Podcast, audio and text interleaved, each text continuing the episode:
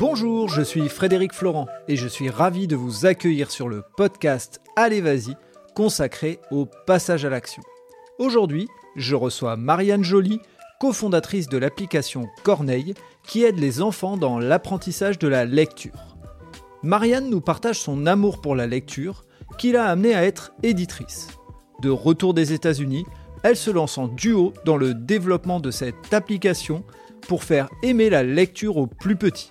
C'est un épisode plein de peps qui nous enseigne qu'une passion peut se transformer en un métier et que l'on peut utiliser le digital à bon escient. Je vous laisse avec Marianne. Très bonne écoute à vous. Euh, donc moi c'est euh, le nom euh, Corneille et puis le petit visuel qui a fait que je me suis connecté sur LinkedIn. Donc on est avec Marianne, Marianne Joly, qui est cofondatrice de l'app Corneille. et donc avant de parler de Corneille et de ce que fait Corneille, j'aimerais bien que Marianne puisse nous parler de son parcours. Bonjour Marianne. Bonjour. Alors je suis Marianne Joly, donc je suis la cofondatrice de l'application Corneille. Alors pour te raconter un petit peu mon parcours, euh, donc j'ai toujours été passionnée de, lecture, de livres depuis toute petite. C'était euh, voilà, c'était mon ma passion dans la vie de lire, très très jeune. Donc euh, naturellement, je me suis dirigée vers des études littéraires, forcément, parce que c'était ce qui me plaisait. Et ensuite, j'ai étudié en prépa, en prépa littéraire. Et je suis allée ensuite à la, à la fac faire des études de lettres modernes. Et je me suis spécialisée en dernière année dans l'édition. Donc j'ai appris vraiment euh, les techniques éditoriales, la fabrication, vraiment euh, centrée sur le livre. Et suite à ça, je me suis même spécialisée encore sur le livre jeunesse. Je trouvais que c'était euh, un domaine qui était vraiment intéressant, avec des textes passionnants, un rapport avec l'illustré. voilà, je trouvais que c'était très très riche. donc je me suis dirigée vers la jeunesse naturellement. Donc j'ai été ensuite bah, éditrice freelance pendant, enfin d'abord salariée et puis freelance pendant une dizaine d'années. Donc j'ai travaillé sur euh, différents projets euh, documentaires, euh, romans, enfin pas mal de choses pour, pour différentes maisons. et suite à ça, j'ai vécu aussi cinq ans aux États-Unis. J'ai été expatriée parce que j'ai suivi mon mari, tout simplement. Donc j'ai vécu dans, dans, deux États différents, où là j'ai enseigné le français comme langue étrangère dans des alliances françaises, donc euh, à des enfants et à des adultes, euh, et avec un public euh, américain, donc très très différent dans, dans la pensée de, des Français. Donc c'était une expérience très très riche. Et quelles sont les, les difficultés justement d'aller apprendre sa propre langue à des personnes qui sont étrangères? Ah bah, C'est une très bonne question, parce que tu découvres que ta propre langue est très très très complexe. Le français, c'est une langue qui est vraiment compliquée. On a énormément de lettres muettes, par exemple, par rapport à l'anglais. On a énormément de de choses qui sont pas logiques. Euh, par exemple, EN, ça forme en, mais si tu mets ENT à la fin d'un verbe, c'est muet. Donc ça, euh, pour l'expliquer à un adulte euh, américain qui a étudié lui-même sa propre grammaire en anglais, c'est très compliqué en fait, d'expliquer que parfois, bah, EN c'est en et parfois ça l'est pas. Donc et puis la, la conjugaison pour pour un anglophone c'est très très compliqué. Donc on se rend compte que le français c'est vraiment une langue très complexe dans sa grammaire, dans son vocabulaire. Donc, euh, mais c'était c'était en même temps une super expérience parce que euh, les Américains ils ont cette tradition de, de l'oralité l'envie de parler et de communiquer, euh, qu'on a peut-être un petit peu moins en France. Mhm.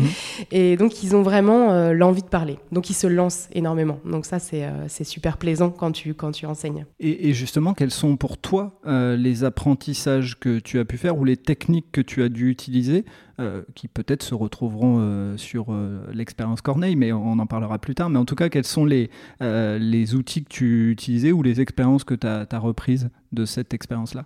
Tu veux dire dans Corneille après? Oui. Alors moi, ça m'a aidé beaucoup à déconstruire le français en fait et me rendre compte vraiment des difficultés que tu as en l'apprenant et en fait que tu as en le lisant et en réalité c'est des difficultés que tu retrouves chez un enfant qui commence à lire parce que euh, bah, il a la même question pourquoi euh, en euh, c'est en et pourquoi en là c'est muet? Donc les enfants ont un cerveau un peu plus flexible donc ils mhm. arrivent plus à l'admettre et en plus quand c'est leur langue maternelle c'est plus facile parce qu'ils l'entendent donc il y a une logique avec, euh, avec ce qui est écrit. Pour quelqu'un qui n'est pas, qui n'est pas francophone, c'est plus compliqué. Donc ouais, ça m'a beaucoup aidé en fait. Et tu enseignais qu'à des enfants ou à des adultes également Les deux, ouais. Adultes et enfants. Alors mhm. c'est vraiment deux expériences complètement différentes. dans le deuxième État où j'ai vécu, enfin c'était pas un État, c'était à Washington, mhm. à Washington DC. on enseignait à partir de un an jusqu'à on avait des élèves de 80 ans. D'accord. Donc c'est très différent parce qu'ils n'ont pas le même âge, ils n'ont pas le même vécu, ils n'ont pas appris la langue de la même manière. Pour moi, c'était beaucoup plus difficile d'enseigner aux enfants en fait, parce que les enfants sont beaucoup plus exigeants que les adultes, en fait, en réalité. Et puis, euh, il y a beaucoup plus de challenge de s'adresser à une classe d'enfants qu'à une classe d'adultes. Après, c'est aussi un public qui est aussi euh, passionnant parce qu'ils euh, réagissent tout de suite. Tu vois, tu, tu peux pas mentir à une classe d'enfants. Tu peux arriver devant une classe d'adultes et, et, un peu improviser, mais avec les enfants, ça marche pas. C'est, tu sais tout de suite si, si tu as fait un bon cours ou pas. Et en même temps, ils apprennent aussi avec, euh, avec une rapidité incroyable. Quand on m'a dit que j'aurais des classes d'enfants de 1 an, je me suis dit qu'est-ce que c'est Donc c'est des bébés en fait, et c'est fou en fait. Au bout de quelques mois, ils arrivent vraiment à prononcer du français avec un accent euh, parfait. Et dis-nous comment tu fonctionnes avec des enfants d'un an parce que c'est vraiment euh, hallucinant. qu'est-ce que tu fais avec Alors bah, comme on disait avec l'équipe, c'est un peu du c'est un peu du show. tu chantes beaucoup, tu joues avec les enfants. Donc le principe de l'Alliance française, c'est un principe d'immersion totale. Donc tu leur parles en français pendant une heure en total en fait, les enfants, ils absorbent euh, énormément. Et comme tu joues avec eux et que tu es dans l'interactivité, en fait, euh, c'est très, c'est facile. Enfin, c'est facile pour eux. Ça demande beaucoup d'investissement pour, euh, pour l'enseignant, mais, mais pour eux, ils intègrent assez rapidement. Donc, tu joues, tu chantes beaucoup, tu fais beaucoup de rituels c'est assez rigolo. Pas du tout la même chose que pour des adultes. c'est génial, c'est génial. Et, donc cette expérience euh, euh, aux États-Unis, euh, je suppose qu'elle se termine puisqu'il y a fin d'expatriation, c'est ça? Et, comment, bah, comment tu envisages le retour en France? Puisque tu as fait 10 ans dans l'édition, tu es parti et tu as changé complètement d'approche. De, tu reviens en France. Comment s'est passé ce retour en France justement? Ouais, moi j'ai pas eu l'impression de, de Enfin, j'ai pas eu l'impression de diverger dans ce parcours parce que pour moi c'était toujours très cohérent avec euh, la langue française et euh, euh, lire et apprendre le français. J'avais déjà en fait enseigné le français en France mais dans un cadre dans un cadre bénévole. J'avais enseigné le français à, des migrants avec le Secours populaire à Paris quand j'étais quand j'étais éditrice. Donc c'était et, pour moi c'était logique parce que l'idée c'était c'était d'enseigner aux gens euh, en, se disant bah, tu fais des livres mais il y a des gens qui savent pas les lire en fait. Donc tu dois tu dois aussi euh, aider euh, à ça. Donc pour moi c'est une logique une logique sur la langue française. Il y a une cohérence. Donc c'était pas un gros changement de parcours.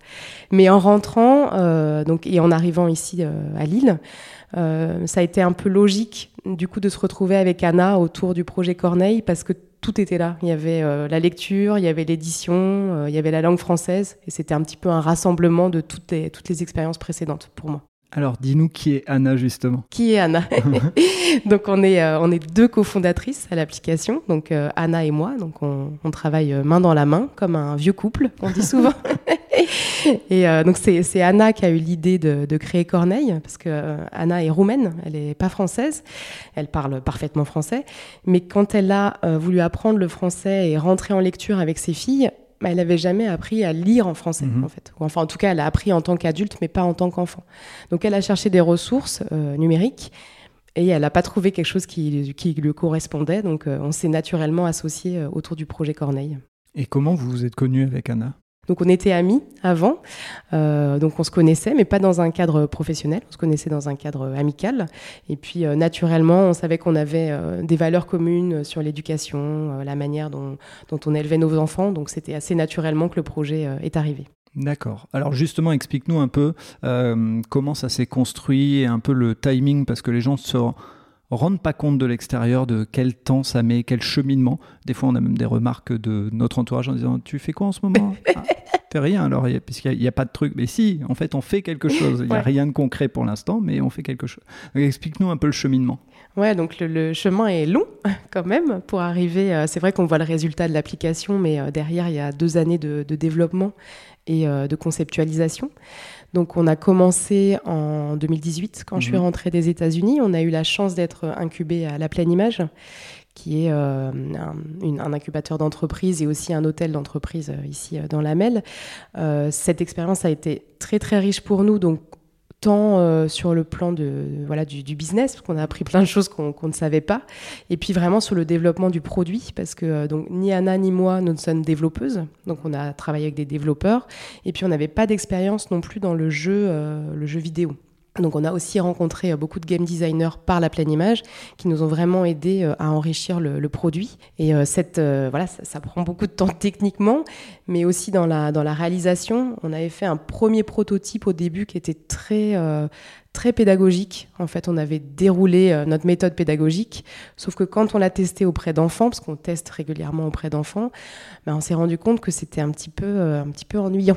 Et qu'en fait, les enfants qui, euh, voilà, qui aimaient un cadre très fixe accrochaient bien, mais tous les enfants qui apprenaient d'une manière différente, pas forcément très cadrée, eux, ils décrochaient très très vite, en fait, parce que c'était trop déroulé.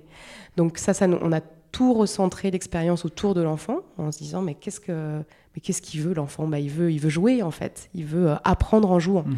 donc on a complètement changé euh, pas la méthode mais en tout cas la manière dont elle est présentée pour vraiment se recentrer sur l'enfant et euh, lui proposer un parcours qui soit beaucoup plus ludique et donc, euh, peut-être euh, réexpliquer ce qu'est un incubateur pour les gens qui vont découvrir euh, le podcast et qui ne sont pas très au fait de tout ça. C'est quoi un incubateur? Alors, un incubateur, c'est un endroit où on arrive avec son projet ou son idée. donc, parfois, il y a des gens qui arrivent juste avec un projet, une idée en fait. Et on a toute une équipe qui va aider à développer ce projet, donc sur tous les aspects, donc développer le produit, tester l'idée, euh, vraiment aller jusqu'au bout, voir euh, bah, quelles sont ses limites, quel est son marché, est-ce que ça va, ça va être un produit qu'on va pouvoir développer ou pas. Euh, c'est difficile, il y a beaucoup de remises en question pendant la période d'incubation. Et puis on est accompagné aussi sur toute la partie finance, aller trouver des subventions, parce que bien sûr, il faut quand même trouver de l'argent pour, pour développer tout ça, voilà, créer l'entreprise, tout l'administratif. Donc on est accompagné sur, sur tous ces points. Euh, c'est une période euh, dense. On est beaucoup formé en fait sur, euh, bah, sur tout, sur vraiment plein de points différents. À la pleine image, on a eu des formations business, des formations vraiment produits, des formations marketing, bien sûr. Il y a des sujets qu'on connaissait pas du tout. donc, l'avantage d'être adossé à un gros organisme comme ça, c'est qu'il y a beaucoup de gens qui sont experts de leur domaine et qui peuvent conseiller. Ça, c'est super. Ils ont aussi beaucoup de permanence d'experts. On peut exposer son projet. Et c'est vraiment, je veux dire, pour l'entrepreneur, c'est très dense parce que euh, on apprend beaucoup euh, et on se remet énormément en question. Ça, c'est. Euh, c'est une période où, quand on rentre le soir, on a un peu mal à la tête parce qu'on s'est posé beaucoup de questions.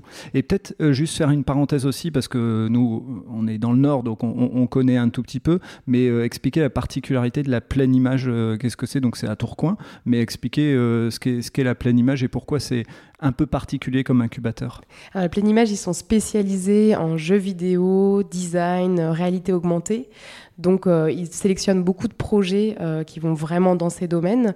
Ils ont ouvert aussi euh, une section sur la musique. Donc, ils sont plutôt sur tout ce qui est voilà, technologie, jeux vidéo en particulier ou applications. Donc, c'est vrai qu'ils ont vraiment les compétences pour ça. Et nous, on a vraiment trouvé des experts là-bas super qui nous ont aidés. Et c'est quoi la difficulté quand euh, on est euh, toutes les deux euh, des, plutôt attirées vers un projet et vers une connaissance de la langue et quand on ne connaît rien à la partie technique? Comment on fait justement pour être sûr de ne pas soit se faire avoir, soit en tout cas savoir parler aux personnes qui vont développer? Alors bonne question. Alors on n'est pas tout à fait, euh, on n'est pas tout à fait non connaisseuse parce que Anna en fait elle est, elle est polytechnicienne, elle est ingénieure à la base. ça va alors. Donc ça va. Donc c'est Anna qui s'occupe de la partie technique, qui mhm. chapeaute la partie technique. Donc elle, elle a une connaissance de la technique.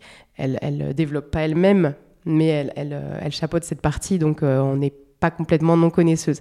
Mais, mais c'est une, une, bonne question que tu poses parce que c'est quand même très difficile euh, de trouver euh, des développeurs qui soient investis dans le projet, euh, qui travaillent bien. et voilà, c'est un peu le nerf de la guerre, le, développement. Donc c'est pas évident. Mais c'est vrai que l'écosystème de la plaine a, a, permis de rencontrer des gens qui étaient recommandés. Et ça, c'est très important quand tu es entrepreneur. Tu n'as pas envie de travailler avec quelqu'un que tu connais pas, mais plutôt avec quelqu'un qu'on t'a recommandé euh, chaleureusement. Bien sûr. Et, peut-être une petite parenthèse euh, euh, aux développeurs, la partie technique, elle est très importante, mais si vous ne savez pas sur quoi travailler, développeur, travaillez sur le savoir-être et sur la capacité justement à, à, transposer ce que vous savez à des personnes qui savent moins, puisqu'effectivement, tu viens de le dire, pour quelqu'un qui s'y connaît pas, qui arrive avec son projet, euh, ça va être difficile de parler le même langage. Donc chacun doit faire un effort vers l'autre. Donc ça peut être une, une bonne piste. Voilà, non, mais c'est vrai. Et c'est nous, quand, quand on recrute des développeurs, moi, je leur demande est-ce que tu es capable de m'expliquer euh, avec des mots que je vais comprendre? Parce que moi, je suis pas du tout dans la partie technique. Mhm. Je suis vraiment dans le développement du produit, dans la communication. Est-ce que tu es capable de m'expliquer pour que je comprenne. Et c'est clé pour nous, parce que s'il n'est pas capable de m'expliquer, en fait, ça va pas marcher. Parce qu'il faut que je sois capable de comprendre, même si j'ai pas les compétences techniques. Et ça, c'est très important dans l'équipe. J'imagine. Euh, donc là, on, a fait un peu le point, tu as expliqué le, début du développement, mais en amont, euh, qu'est-ce qui, euh, qui vient structurer le projet? C'est quoi la, la, mission première que vous voulez vous donner avec Corneille? C'est une large question, dis donc ça. Alors c'est vraiment euh, bah, d'accompagner euh, les familles et les enfants dans l'apprentissage de la lecture. On n'est pas du tout un substitut à l'école, on n'a pas du tout envie de prendre la place de l'école. On apprend à lire à l'école et, euh, et, les professeurs font un travail exceptionnel. On s'est juste dit qu'en tant que parent, souvent tu avais envie d'accompagner ton enfant et tu étais un petit peu démuni par rapport à ça.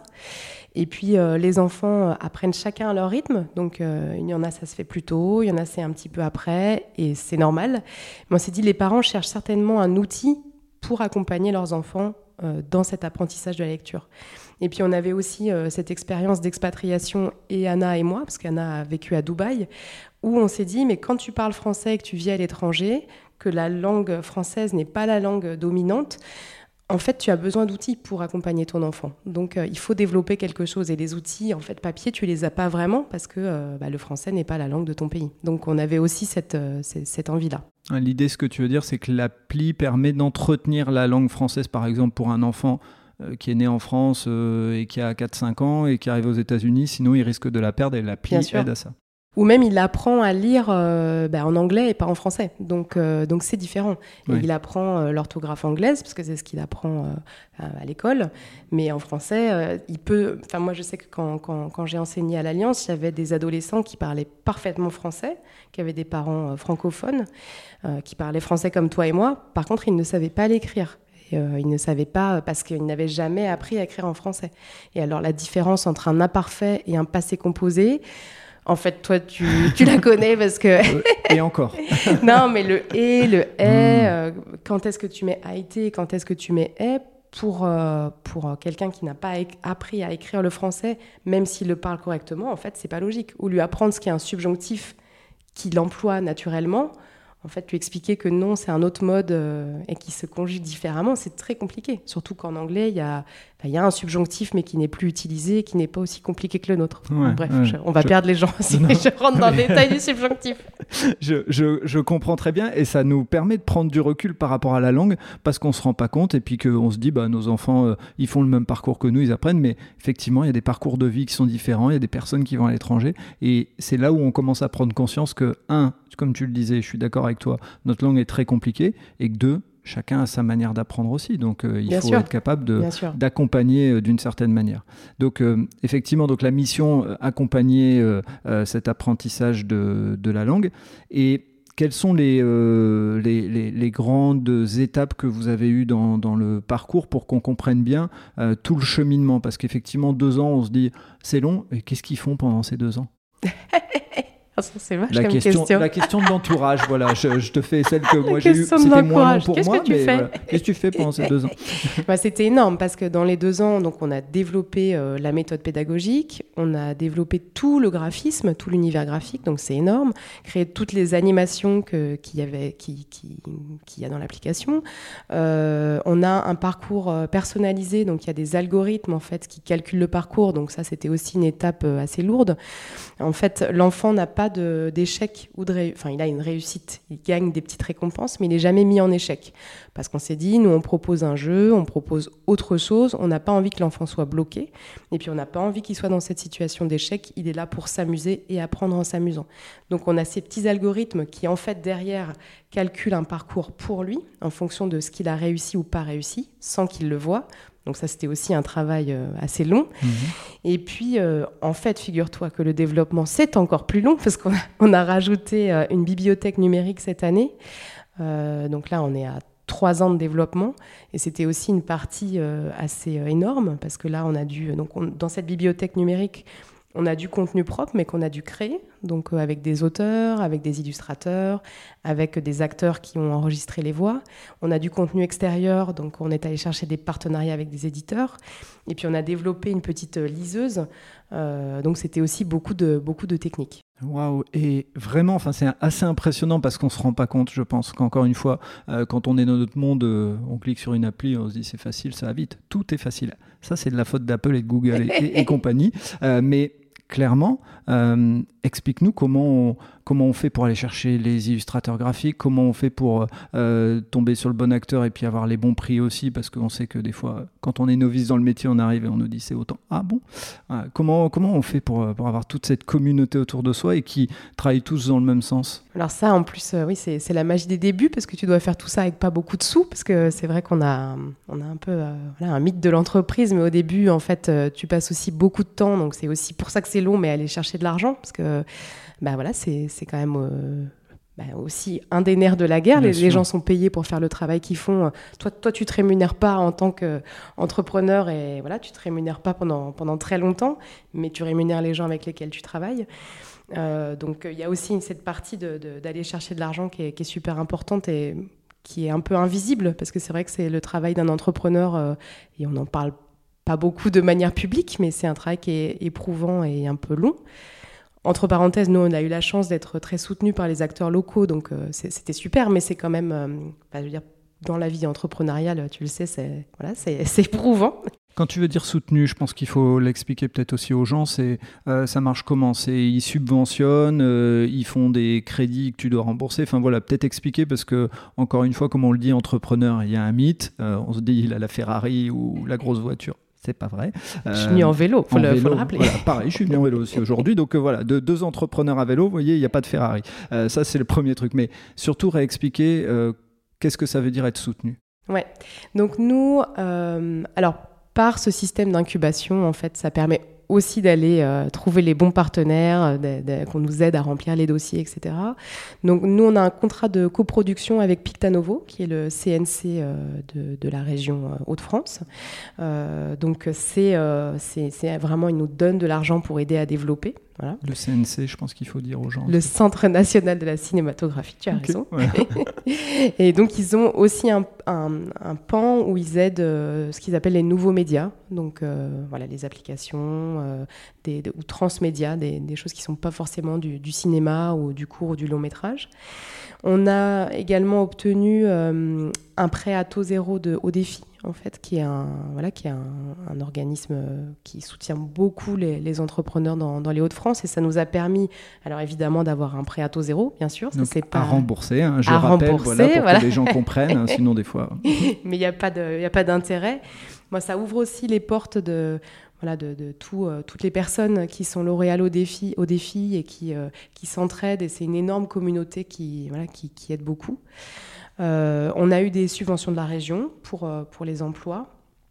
Et on a eu euh, des subventions et des prêts de BPI. Et donc ça veut dire que là, vous vous retrouvez avec, on va dire, le, mot, mais des grosses sommes, mais ça veut dire qu'il faut vraiment travailler son compte d'exploitation, etc., pour vraiment dire, voilà, j'ai des grosses sommes, mais derrière, une partie, je vais les rembourser, puis une autre partie, je vais les investir, et en fait contrairement à ce qu'on pense, il euh, n'y a pratiquement rien qui revient dans la poche des, fondateurs. Tout est dans le développement. Ah bah rien du tout. Même. Dans notre canot, faut être, euh, faut être honnête. Mais euh, voilà, c'est c'est aussi le pari qu'on fait quand on lance une entreprise. Mais l'argent, oui, va directement aux personnes qui travaillent dans le, le peu de marketing qu'on fait pour l'instant. Mais voilà, c'est pas non. Pas de Ferrari, comme tu disais.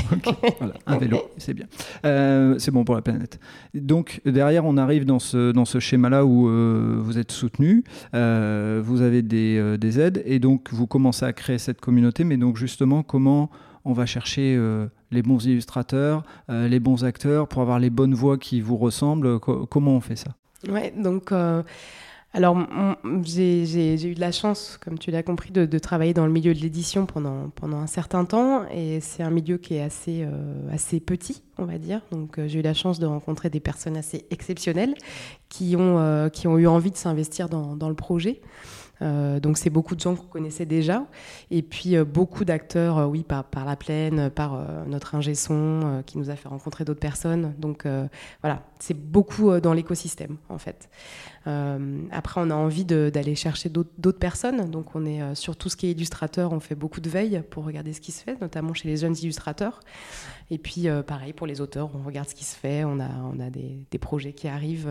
voilà donc c'est un, un, projet qui est euh, euh, multiforme entre guillemets puisque vous êtes autant sur la partie informatique que sur la partie euh, littéraire que sur la partie illustration donc et puis musicale aussi j'imagine. Donc voilà c'est vraiment un projet touche à tout. Et donc une fois qu'on a réuni ces personnes c'est quoi l'étape qui fait dire ok j'ai fait le bon choix ça avance. Ah, il y a un moment où on voit l'appli sortir pour que les gens comprennent un petit peu, on, on, voit les premiers éléments.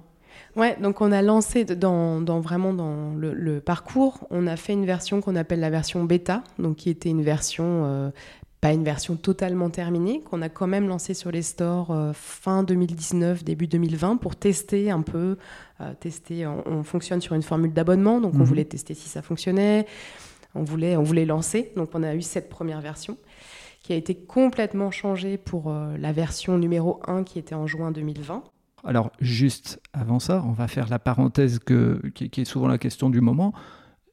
Quand vous lancez votre version, on est fin 2019, version 1 juin de 2020, il y a un truc qui s'est passé au mois de hein, il y a eu un petit truc, non Et justement, qu'est-ce qui s'est passé pendant le, le, Covid pour, euh, pour Corneille? Alors nous, on a, euh, on a eu de la chance en fait, parce que pour nous, ça a plutôt, euh, ça a plutôt eu des répercussions positives. Euh, ça l'a pas été pour tout le monde malheureusement, mais pour nous, pour nous, ça l'a été.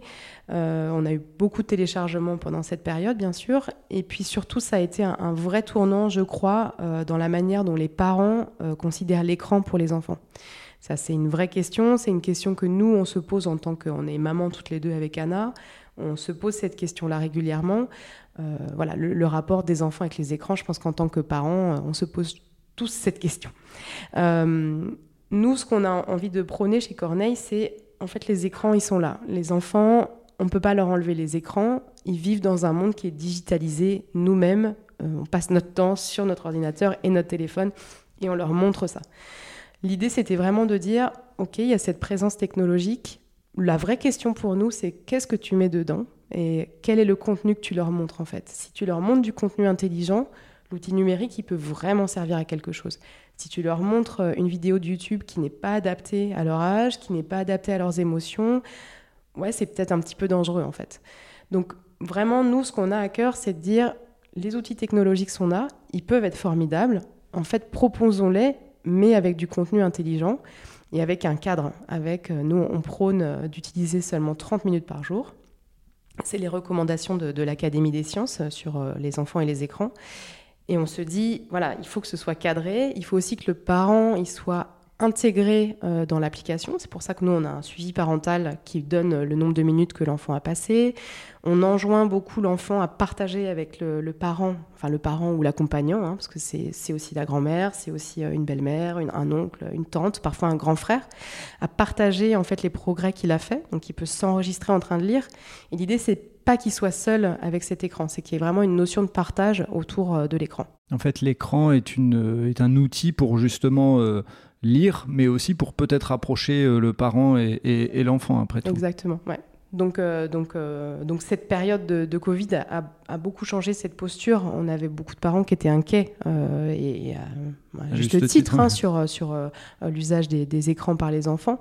donc là, il y a un petit changement de posture parce qu'en tant que parents confinés, on s'est tous retrouvés voilà, avec des, des, enfants à la maison des armées, de désarmer, bien sûr, avec un, on n'est pas professeur, donc euh, et, enfin, des, vraies questions, quoi. Qu'est-ce qu'on fait? Donc, euh, donc il y a beaucoup de parents qui ont cherché à ce moment-là des, solutions pédagogiques, du contenu intelligent, des choses, euh, voilà, d'autres choses à faire avec les enfants. Et je suppose que ces téléchargements nombreux vous ont aidé à mieux développer la partie de, juin 2020, enfin des, améliorations. Évidemment. Ouais, Et, et qu'est-ce que si on prend en juin 2020, qu'est-ce qui a changé par rapport à la première version? Est-ce qu'il y a eu des éléments, des prises de conscience sur le temps, sur peut-être la, mise en place du contrôle parental, etc.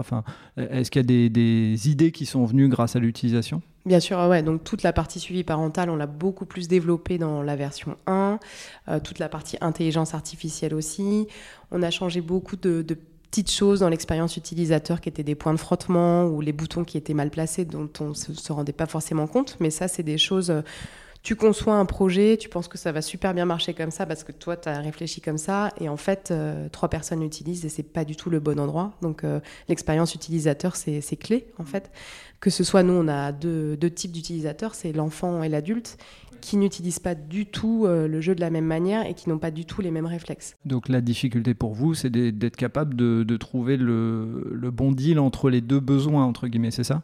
Ben On s'exprime, on ne parle pas en fonction de l'endroit de l'application, on ne parle pas à la même personne en fait. Surtout que nous, on parle à des enfants qui potentiellement ne savent pas encore lire. Donc, euh, donc tout, ce qui est, euh, tout ce qui est sonore s'adresse à l'enfant et tout ce qui est plus écrit va s'adresser aux parents et il va aller le chercher dans un endroit où il saura aller le chercher, où l'enfant sait aller le chercher aussi, mais il y a des petits codes parentaux. donc une difficulté supplémentaire pour vous dans le développement, à chaque fois d'être capable de dire je me positionne euh, par rapport à l'enfant ou je me positionne en tant que parent. Exactement. Mais c'est une problématique qu'on a tout le temps parce qu'on s'adresse euh, vraiment à, deux personnes différentes. Euh, mais ça, c'est une problématique que moi j'avais déjà rencontrée dans, dans, le livre jeunesse. en fait, quand, quand tu édites un livre, c'est le parent qui va l'acheter.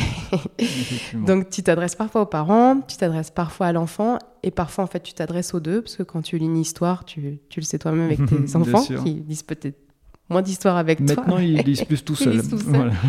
Mais tu, tu, parles aux deux en fait, tu, et c'est ça qui est magique en fait dans, dans la littérature jeunesse. Tu parles, euh, tu vas faire rire un parent à un moment et un enfant à un autre, et... Euh, c'est chouette. Donc c'est une problématique qu'on a tout le temps, qu'on a aussi dans la communication, euh, euh, dans l'utilisation. Et si euh, on, vient dans le présent, aujourd'hui je suis parent, j'ai des enfants en bas âge et je voudrais les accompagner, comment ils font pour retrouver l'app? Parce que le but c'est ça, on vient de parler de quelque chose, on leur a donné un petit peu envie. Comment ils peuvent faire? Est-ce qu'ils peuvent la tester? Voilà, Donne-nous un petit peu des, des idées pour utiliser l'app. Alors on peut télécharger l'application sur les stores, donc App Store et Google Play. On a euh, une partie gratuite qu'on peut euh, explorer avec euh, un aperçu de, tous les petits jeux. Et surtout, on a toujours 7 jours gratuits pour découvrir la totalité de l'application. Pour tester. Et s'ils veulent pas rester, ils restent pas. Voilà. Ok. D'accord. Et donc, tu as un prix par mois? Donc le prix c'est 6,99 par mois et aussi on a un abonnement annuel qui est de 59,99. Ok, donc euh, si on dit 6,99 par mois par exemple, euh, c'est moins cher que Netflix pour apprendre à vos enfants à lire. Vous voyez, ils regarderont Netflix plus tard, donc euh, arrêtez Netflix et là vous partez sur, sur l'app Corneille. Et puis par mois, par an, vous y gagnez et derrière, enfin c'est pas, pas un prix très élevé à se dire quoi, allez, euh, c'est euh, maintenant une BD, ça coûte déjà presque 10 euros, plus de 10 euros. Donc, euh, allez, c'est ouais, 12, 13 même, allez, c'est 4 BD, 4, 5 BD. 4 BD. Et, on a des une livres. année, vous avez des livres à l'intérieur de l'App Corneille. Donc, voilà, je, je, fais un peu de la pub. C'est beau, c'est beau, c'était bien fait. voilà. Et, et donc, Aujourd'hui, euh, le, modèle économique de l'app, comment, comment il fonctionne Alors, on n'a pas besoin de rentrer dans les détails des trucs confidentiels, mais au moins savoir si euh, euh, ça vit, si vous voyez une progression, si on va toucher d'autres pays, parce que pas oublier que parler français, c'est pas limité à la France. Hein, notre belle langue est, parlée ailleurs. Donc, euh, donc, on a des abonnés, on a une base d'abonnés euh, mensuelle donc, euh, qui, qui est assez stable depuis, depuis le lancement de cette première version.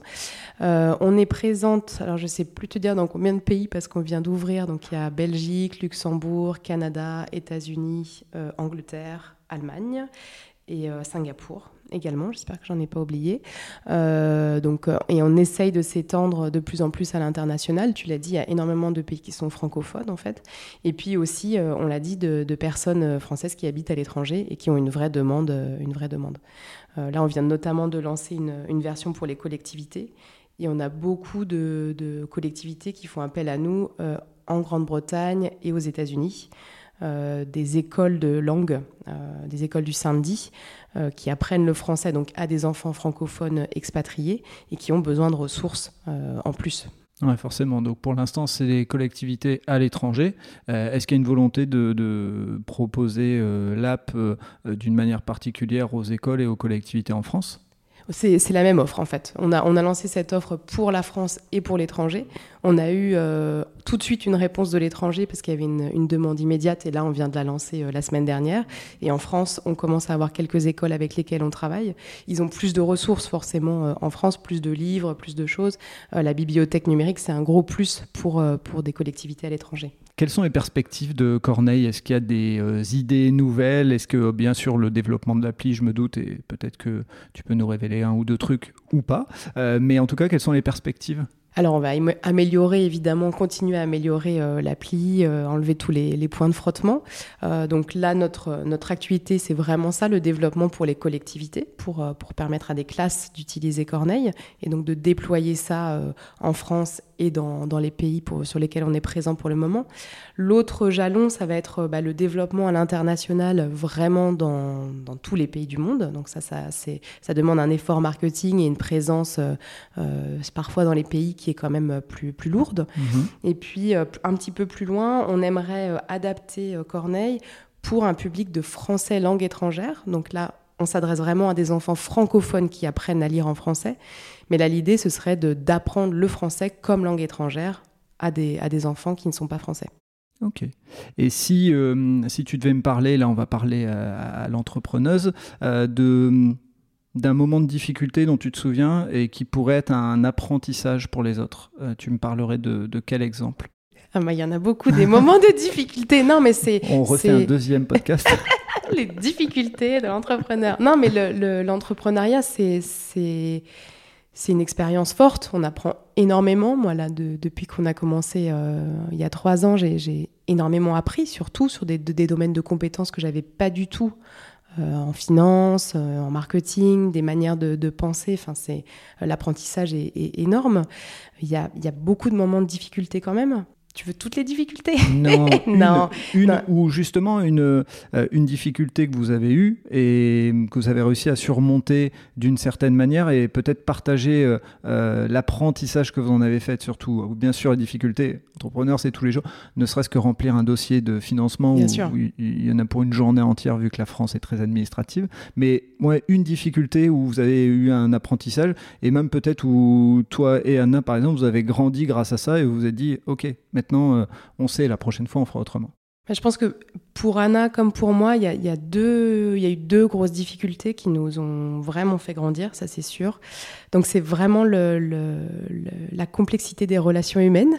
Donc ça, on, le, sait personnellement. Mais euh, dans un cadre de travail, euh, la, difficulté qu'on a parfois à se comprendre, alors ça peut être entre Anna et moi, mais ça peut être avec des personnes qu'on a employées. Et euh, on a appris euh, à se faire, euh, on a appris à se parler déjà. Je pense que ça c'est très important. tu parlais tout à l'heure de la difficulté d'entreprendre à deux. ça peut être très compliqué parfois. on a, nous, on a des profils très différents, des manières de penser très différentes. Ça fait toute la richesse de notre partenariat parce qu'on est complémentaires, parce que on a vraiment de visions qui viennent s'embriquer ensemble. Ça peut créer des moments où aussi tu ne te comprends pas, en fait. Et quand, même si moi je connaissais Anna personnellement, au début où tu travailles ensemble, il y a des moments où en fait tu n'oses pas te dire des choses que tu n'as pas compris. Et ça, c'est vraiment quelque chose qu'on a complètement, euh, sur lequel on a complètement travaillé. On sait se parler, on sait se dire je ne comprends pas, je ne suis pas d'accord. Et c'est pas grave. Et en fait, c'est très riche au final, mais au début, ça peut être compliqué en fait. Et c'est pas que avec la personne avec laquelle tu travailles en direct, euh, ton, ton partenaire euh, in crime, mais c'est aussi les personnes que tu emploies et les personnes avec lesquelles tu travailles. Euh, parfois, il y a des, des, incompréhensions et en fait, je pense qu'il faut pas hésiter à les dire tout de suite. Moi, je, je pense que j'ai développé, j'ai perdu beaucoup en diplomatie avec les gens avec lesquels on travaille parce qu'en fait, sinon, tu perds beaucoup de temps. Euh, alors qu'en fait, parfois, pour toi et pour la personne, c'est plus simple de dire en fait, ça marche pas, ou on s'est pas compris, ou... et ça, c'est quelque chose qu'on a appris à faire, ça c'est sûr. Tu as 2000 fois raison, je pense que. Et, et c'est la même chose dans j'allais dire dans la vie euh, perso, dans la vie euh, de, de sport en équipe, de travail en équipe. Je pense qu'on oublie souvent, on a tendance à pas vouloir poser le cadre parce qu'on se dit poser un cadre, ah, c'est dur, c'est militaire, c'est machin. Mais en fait, poser le cadre, on prend ce temps-là au début, 10 minutes, un quart d'heure, peu importe, mais en tout cas, on se dit voilà, moi je te dis, je vais te dire les choses telles qu'elles sont. Tu viens de donner un exemple en disant ça, j'aime pas c'est pas parce que je vais dire ça j'aime pas que c'est ce que tu as fait que j'aime pas. C'est ça a été produit de cette manière, ça convient pas à ce que j'attends. Tu n'es pas impacté toi en tant que personne, même si c'est ton travail. Voilà, c'est un exemple, mais effectivement, moi, c'est vraiment le message que je veux passer aux entrepreneurs quand ils entreprennent ensemble ou avec des partenaires autour mettez le cadre, prenez un quart d'heure pour poser le cadre. Et si vous ne savez pas le faire vous-même, faites-vous aider, faites-vous accompagner. C'est vraiment euh, le top du top. C'est une dépense qui vaudra euh, tout l'or du monde après parce que vous allez peut-être casser des relations euh, personnelles ou humaines avec des personnes ou peut-être vous prendre la tête, vous faire des cheveux gris. Donc c'est bon, vous allez avoir pour d'autres choses des cheveux gris aussi. Donc, ouais, c'est surtout ça, c'est que tu, tu, perds du temps et de l'énergie et tu as beaucoup, beaucoup besoin d'énergie quand, quand, tu lances ton projet et c'est bête de le perdre là-dedans alors que ça peut être simple. En fait, c'est pas si simple que ça en vérité. Donc aujourd'hui, tu as développé cette partie-là, euh, euh, selon toi, euh, une capacité à, plus se dire les choses et à plus cadrer la relation, c'est ça? Ouais, tout à l'heure, tu parlais du, sport. Et en fait, c'est vrai que c'est. Hum, moi, c'est peut-être des expériences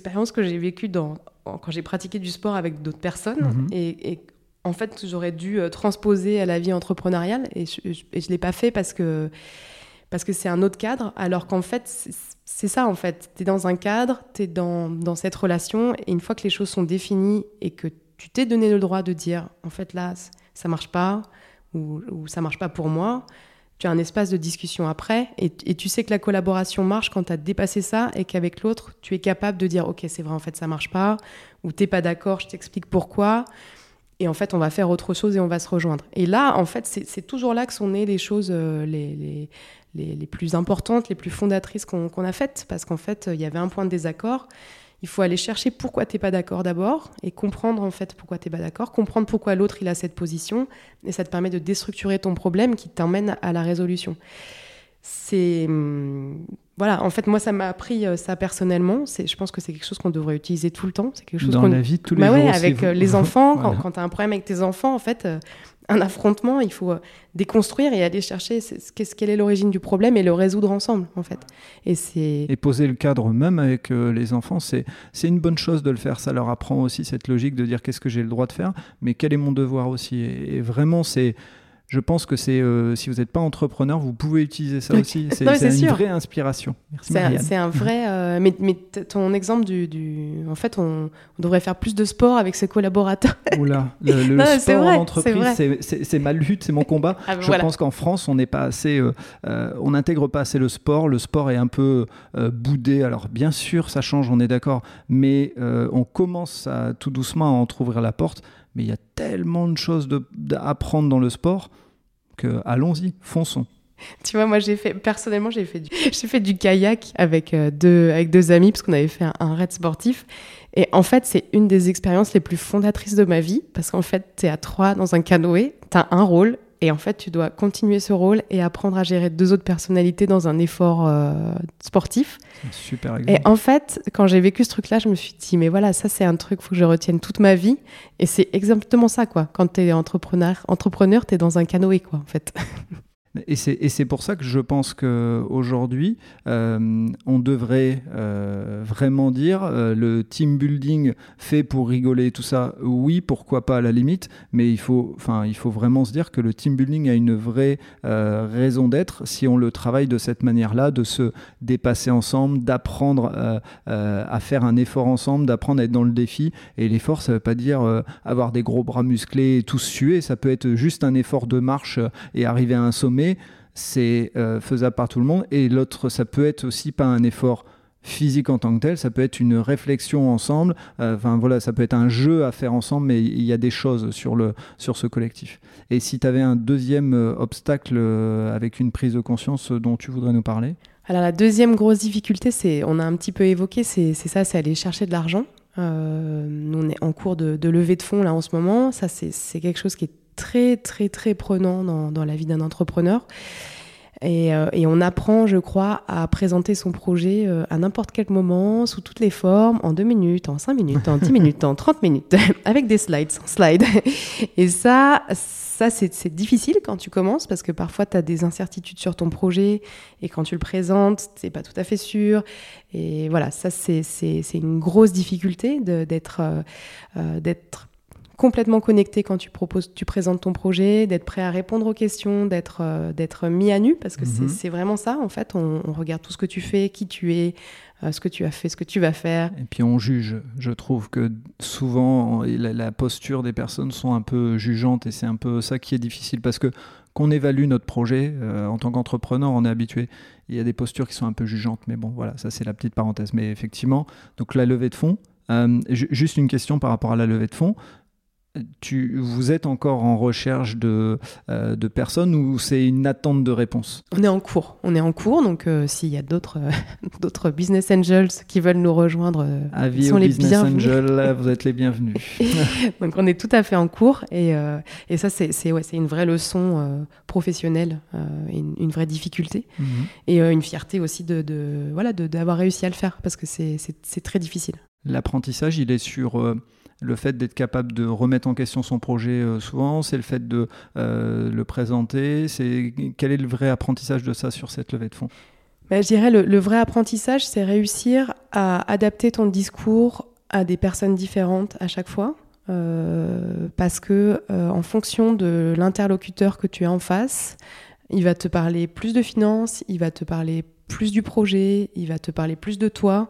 Et il faut être capable de t'adapter et de lui donner la bonne réponse. Et ça, c'est très difficile parce que tu vas vraiment chercher au fond de, de, toi et du projet pour être capable de donner ces réponses-là. Moi, je trouve que c'est l'adaptabilité. La, remise en cause, tu l'as fait tout le temps, tu l'as fait dès le début. Et, et, heureusement, en fait, que tu fais de la remise en cause, moi, c'est quelque chose que je trouve euh, hyper chouette. Euh, c'est bien, le projet vit. Euh, c'est plutôt l'adaptabilité et le fait d'avoir cette, ouais, ce discours différent en fonction de la personne que tu as en face. Et on revient à ce qu'on évoquait tout à l'heure, qui peut-être ne pense pas du tout comme toi. Et, en quelques instants, tu dois réussir à lui donner la réponse qui, tu vas réussir à comprendre sa question parce qu'en fait, mhm. parfois même si on parle la même langue, c'est très difficile de comprendre la question, ce qu'elle sous-entend et être capable de lui donner la bonne réponse. Et ça, c'est un vrai exercice. Euh, alors certes, on est préparé en incubation, etc. Je crois qu'on n'est jamais assez préparé à faire ça. C'est vraiment complexe. Et c'est un très bon message que tu passes parce que euh, moi j'ai envie de rebondir là-dessus sur le côté euh, recruteur. C'est-à-dire qu'aujourd'hui on a des gens qui lancent une entreprise, ont un super projet, puis ça capote pour une raison X ou Y et se remettent sur le marché du travail. Toute cette partie-là, et ça c'est vraiment un message aux recruteurs et aux recruteuses, développe des soft skills. Et aujourd'hui on dit partout sur LinkedIn et compagnie qu'on recherche des soft skills. Eh l'adaptabilité, euh, la capacité à entrer en relation les uns avec les autres, à communiquer. Donc vraiment, si demain, euh, recruteur ou recruteuse, vous vous retrouvez face à un profil euh, qui a voulu créer son entreprise, posez-lui des questions là-dessus, mais vous avez souvent un profil qui s'est énormément développé en très peu de temps même un an de création d'entreprise, c'est du x2 par rapport à la vie, à la vie de travail normale, on va dire. Donc vraiment, faites en sorte de euh, d'écouter ce qui a été dit parce que c'est hyper important, c'est euh, plein d'apprentissage. Merci pour ce, pour ce partage. Euh, et, moi, j'aimerais terminer sur, ouais, sur, la, une des plus belles réussites que vous ayez eues. C'était quoi ce moment Il y avait quoi comme émotion dans, cette, dans ce moment de réussite? Bah, des réussites, il y en a, il y en a plein quand même mhm. aussi. On parle beaucoup, euh, Bien sûr. on parle beaucoup des échecs, mais il y a quand même euh, plein de réussites. Je pense que quand on a cette année sorti la bibliothèque numérique, ça a été euh, une grosse, grosse fierté.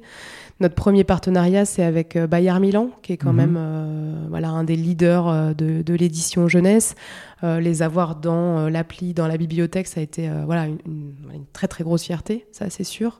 donc de voir le produit, de voir des, d'entendre les premiers clients qui utilisent le produit. Ça, c'est, c'est pas de la fierté, c'est un grand, enfin, c'est un immense contentement, quoi, d'entendre, euh, bah, d'entendre des clients qui te font des retours. Euh, le premier client qui nous a écrit, tu vois, pour nous mmh. dire, ah ben mon enfant, il adore, mais moi je changerais ça. De voir des gens qui, qui, te parlent de ce que tu as fait, ça, c'est, c'est, c'est une énorme fierté. Et qu'est-ce que ça a provoqué chez toi quand tu lis ces, ces premiers retours?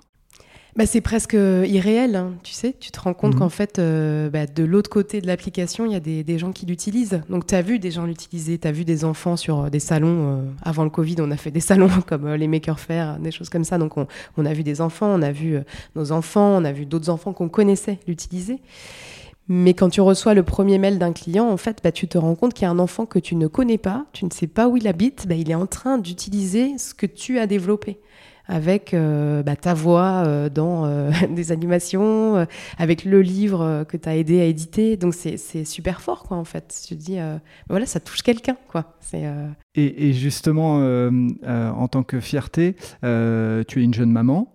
Comment on arrive à concilier la vie de jeune maman avec un projet aussi énorme et aussi beau dans la vie de tous les jours?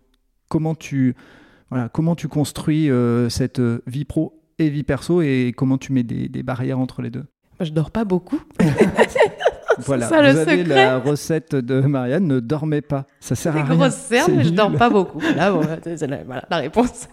Non, bah c'est c'est- non, mais c'est la réalité, quoi. C'est vrai que c'est vrai que qu'on dort pas beaucoup. Je Mhm. pense, Anna et moi. On pense beaucoup à notre projet la nuit, euh, tout ça. mais je pense qu'elle, comme moi, et je, je- voilà, il y a, il y a- pas moi. pas Après, voilà, ça- bon, c'est complètement personnel, mais mes, mes, mes enfants, c'est c'est ma, c'est c'est ma priorité avant tout, même, même si Corneille, c'est aussi un peu un de mes enfants, et je pense que c'est aussi un peu des enfants d'Anna, c'est notre... euh, enfin, Bébé deux- commun. Voilà, c'est notre bébé commun. c'est notre enfant à toutes les deux. Mais il y, a- il y a un peu de ça quand même, mais, euh, mais les enfants, ça, ça reste quand même toujours la priorité, donc euh, moi j'ai... Et en fait, euh, d'ailleurs, heureusement que mes enfants sont là parce que euh, bah, à 17h30 jusqu'à euh, 20h30, euh, je suis plus Marianne de Corneille, quoi. Je suis bien. Marianne à la maison et, et les enfants m'aident beaucoup à faire ce, ce- à faire, à, avoir ce moment-là. Et en Mhm. fait, heureusement qu'ils sont là, en vrai. C'est l'équilibre. bah, tu as besoin de sortir de, Mhm. tu as besoin de sortir de ton projet. Tu as besoin de faire autre chose parce que sinon, en fait, à un moment, tu réfléchis pas bien. Et, euh, et moi, mes, euh, enfin, dans ces années euh, très très denses, parce qu'elles ont été très denses, mais mes soupapes, ça a été euh, mes moments avec mes enfants et mes moments sur mon vélo le matin. Et, et c'est intéressant comme en fait aussi plein de choses naissent de ces moments parce que bah parce que les enfants, il, il se passe euh, plein de trucs, donc ils Mhm. t'inspirent aussi. Et, euh, et puis sur le vélo, on pense à plein de trucs. Mais la, mais la soupape avec les enfants, elle est, euh, elle est clé. Et eux, ils rentrent avec des, des problématiques personnelles qui sont absolument pas tes problématiques d'adultes. Donc tu, tu connais ça, tu, Oui. tout d'un coup tu switches de tes problèmes à, à il s'est passé quelque chose à l'école, à euh, j'ai faim, à, maman regarde il y a un avion et euh, bah, c'est- heureusement, enfin heureusement qu'ils sont là, surtout cette année où avec euh, le Covid tout a été très mélangé, euh, tout, euh, on a été à moitié à la maison, à moitié, voilà donc euh, oui, heureusement, heureusement qu'ils sont là et heureusement qu'il y a ces soupapes. Donc, premier conseil, c'est pour mieux développer le projet, sortez du projet entre-temps. Et puis le, deuxième, c'est, oui, on ne le dit pas assez, mais il faut avoir une assise euh, euh, émotionnelle, on va dire familiale, etc., importante parce que, parce que ça, jongle. Donc aujourd'hui, a priori, toi, tu le fais de la bonne manière, tu, bon, tu dors moins, mais en tout cas, il y a le 17h30, 20h30, et, et- et- et j'aime bien cette, euh, cette approche euh, euh, d'un peu une, une bulle euh, dans le projet qui te permet de te ressourcer, cette bulle, alors qui doit te fatiguer aussi, parce que forcément, on va pas dire que les enfants sont tout le temps merveilleux, ce n'est pas Non, vrai. c'est- Voilà, c'est faux euh, totalement. Mais en tout cas, cette, enfin voilà, tu as fait cette, ce choix et cette scission entre les deux qui te permet de, de mieux progresser, on va dire, de mieux Mais c'est développer. c'est difficile parfois. hein. Mhm. On parlait de levée de fonds. euh, quand tu viens de terminer un appel euh, où on t'a parlé de ton BP, euh, ton prévisionnel, euh, et qu'en fait tu récupères tes enfants, parfois c'est c'est- c'est- Mhm. difficile de, de revenir ouais, dans La chute, elle est énorme. On c'est passe hyper de... dur, c'est hyper dur et c'est hyper dur. Ils te parlent, tes enfants, tu es toujours là en train de penser à ton BP. Mais, mais bon, en même temps, c'est- c'est c'est nécessaire. Et puis, euh, et puis voilà, puis j'ai enfin, j'ai aussi un mari qui me remet aussi parfois euh, sur, euh, sur le droit chemin en me disant Bon, là on est à la maison, c'est terminé. Non, mais c'est c'est- Oui, oui, important aussi. en fait cet équilibre-là parce que sinon tu. Tu, tu, tu fais ça tout le temps. Je pense que enfin, je, je serais capable de faire ça tout le temps. Et Oui. ce serait pas, ce serait bien ni pour moi ni pour le projet d'ailleurs. Bien sûr. Tant que tu te trompes pas de la trousse de ton enfant à tes papiers, que voilà, ça, Ça peut arriver, ça, ça, ça peut arriver. Voilà. Euh, bah écoute, euh, Marianne, moi je, je pense avoir fait le tour de ce que je voulais euh, partager avec toi. Euh, j'ai passé un excellent moment. Ouais, aussi, je, recommande vraiment aux gens de. Alors, moi, mes enfants sont devenus un petit peu trop grands et ils sont plus trop dans la cible, mais en tout cas, pour les autres personnes, je, je vous invite déjà à aller tester la version gratuite. Ils vont Bien déjà sûr. aller tester la version gratuite, puis après. S'ils aiment bien, bah, vous arrêtez Netflix, vous mettez un petit peu plus à Corneille et puis euh, vous verrez, euh, vous passerez du temps avec vos enfants. Voilà. Puis après, une fois que vous n'avez pas Netflix ce soir et que les enfants sont couchés, vous pouvez parler avec votre conjoint. C'est pas mal aussi ça. Ça, Ça, aide de temps en temps, c'est pas mal. temps, ça fait du fois, bien. Voilà. c'est bon. Voilà, on, Casa de Papel, tout ça, on met de côté, et puis on reste sur euh, voilà. En tout cas, Marianne, merci beaucoup. Je Merci suis à toi. enchanté d'avoir euh, rencontré une voisine, puisqu'on est, on est vraiment voisins. On est donc, voisins. euh, comme quoi, euh, il y a des choses qui se passent super bien autour de soi, il n'y a pas besoin d'aller très loin. Exactement. Merci à toi et à très bientôt. Merci. Et voilà, c'est terminé pour ce nouvel épisode. J'espère que vous avez apprécié cet échange avec Marianne, et pour en savoir plus, rendez-vous sur les notes du podcast. Si vous avez aimé cet épisode, n'hésitez pas à vous abonner et surtout à laisser un commentaire sur votre plateforme d'écoute, ça aide à faire connaître le podcast. Pour ceux qui ne le savent pas, j'ai lancé un autre podcast sur le voyage qui s'intitule Loin de chez soi. Il est disponible sur Acast, Apple Podcast, Spotify, Google Podcast et bien d'autres. Je vous dis à vendredi pour un prochain épisode d'Allez Vas-y et d'ici là, portez-vous bien.